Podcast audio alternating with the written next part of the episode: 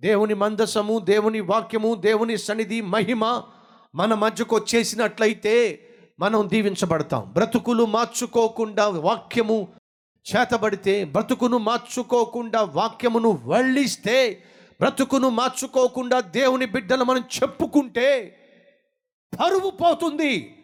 అన్యజనుల మధ్య దేవుని నామము అవమానపరచబడుతుంది. ఈ పాపిష్టి జనులు జీవితములను దిద్దుకోకుండా బ్రతుకులను మార్చుకోకుండా చేస్తున్న పాపిష్టి పనులను బట్టి శత్రువును ఎదిరించలేక జయించలేక ఓడిపోతున్నప్పుడు వాళ్ళకున్న అవసరాన్ని బట్టి మందసాన్ని తీసుకొచ్చి వాడే ప్రయత్నం చేశారు. మందసాన్ని తీసుకొచ్చి మధ్యన పెట్టుకున్నారు. జరిగిందేను తెలుసా? అయ్యో!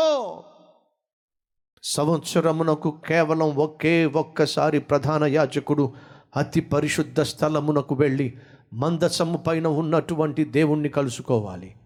కానీ అటువంటి మందసాన్ని ఈ హోఫ్ని ఫినేహాసు చిన్న చూపు చూశారు. భయం లేకుండా లెక్క లేకుండా అతి పరిశుద్ధ స్థలములో నుంచి గర్భాలయము నుంచి మందసాన్ని తీసుకొచ్చి యుద్ధభూమిలో పెట్టేశారు. ఏం జరిగింది? అపవిత్రత చేత అపవిత్రమైన జీవితము చేత ఒకవైపు పరిచర్యలో పాలు పంచుకుంటూ మరొక వైపు మందసమును చేత పట్టినటువంటి ఇద్దరు కూడా చంపివేయబడ్డారు. జాగ్రత్త. అపవిత్రమైన జీవితము జీవిస్తూ క్రైస్తవునని చెప్పుకో మాకు. అపవిత్రమైన బ్రతుకు బ్రతుకుతూ నీతి మాటలు వల్లించమాకు అపవిత్రమైన జీవితము జీవిస్తూ పరిశుద్ధ గ్రంథాన్ని బహుభక్తితో చదువుతున్నట్టుగా నటించమాకు నీ హృదయాన్ని సరిచేసుకొని బ్రతుకుని దిద్దుకొని ఆ తరువాతే వాక్యాన్ని చేతపట్టు. నీతో దేవునితో సంబంధము సరిగా లేనప్పుడు దయచేసి భక్తునిగా నటించమాకు. మొదటిగా నీ హృదయాన్ని సరిచేసుకో నీ జీవితాన్ని సరిచేసుకో నీలో ఉన్న లోపాలు ఏమిటో గ్రహించి క్రీస్తు రక్తములో కడుగుకో.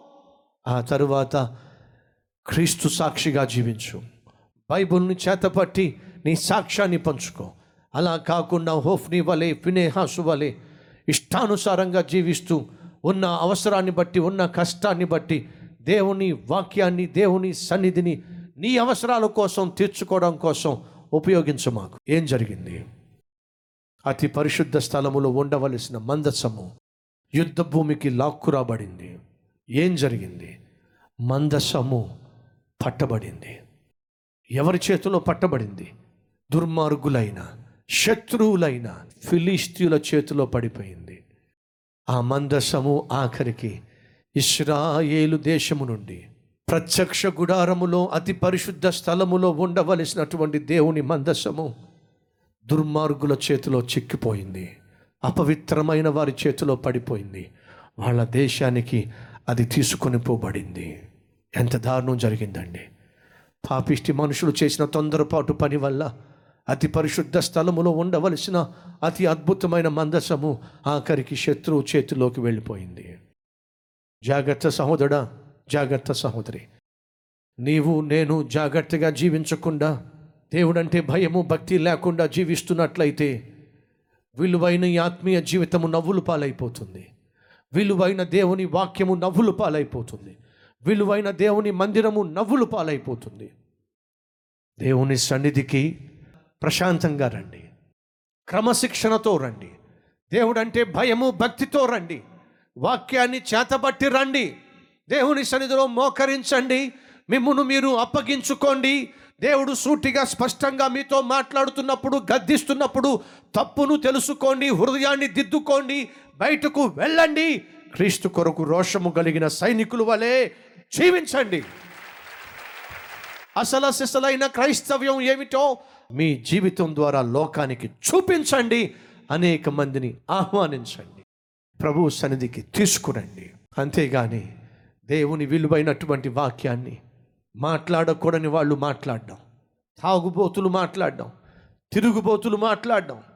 తిరుగుబోతులు త్రాగుబోతులు సాక్ష్యము లేని వాళ్ళు రెండు మూడు పెళ్ళిళ్ళు చేసుకున్న వాళ్ళు వ్యభిచారంలో జీవిస్తున్న వాళ్ళు నీచమైన కార్యాలు చేస్తున్న వాళ్ళు. అయ్యో! ఈరోజు సంఘములో పెత్తనం చేస్తున్నారే పరిచర్య చేస్తున్నారే ప్రసంగాలు చేస్తున్నారే దేవుని నామాన్ని అన్యజనుల మధ్య అవమానపరుస్తున్నారే అటువంటి దుస్థితి ఏ నాడు వ్యక్తిగతంగా నీ జీవితంలో కనిపించడానికి వీల్లేదు.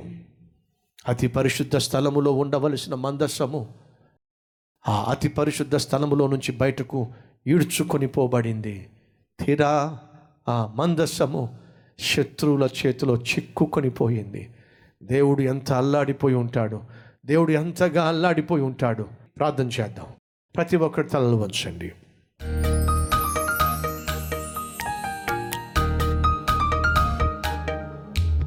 పాపము చేస్తూ పాపములో జీవిస్తూ మందస్సమును పట్టుకుంటే మందస్సము జోలికి వస్తే చంపివేయబడతారు.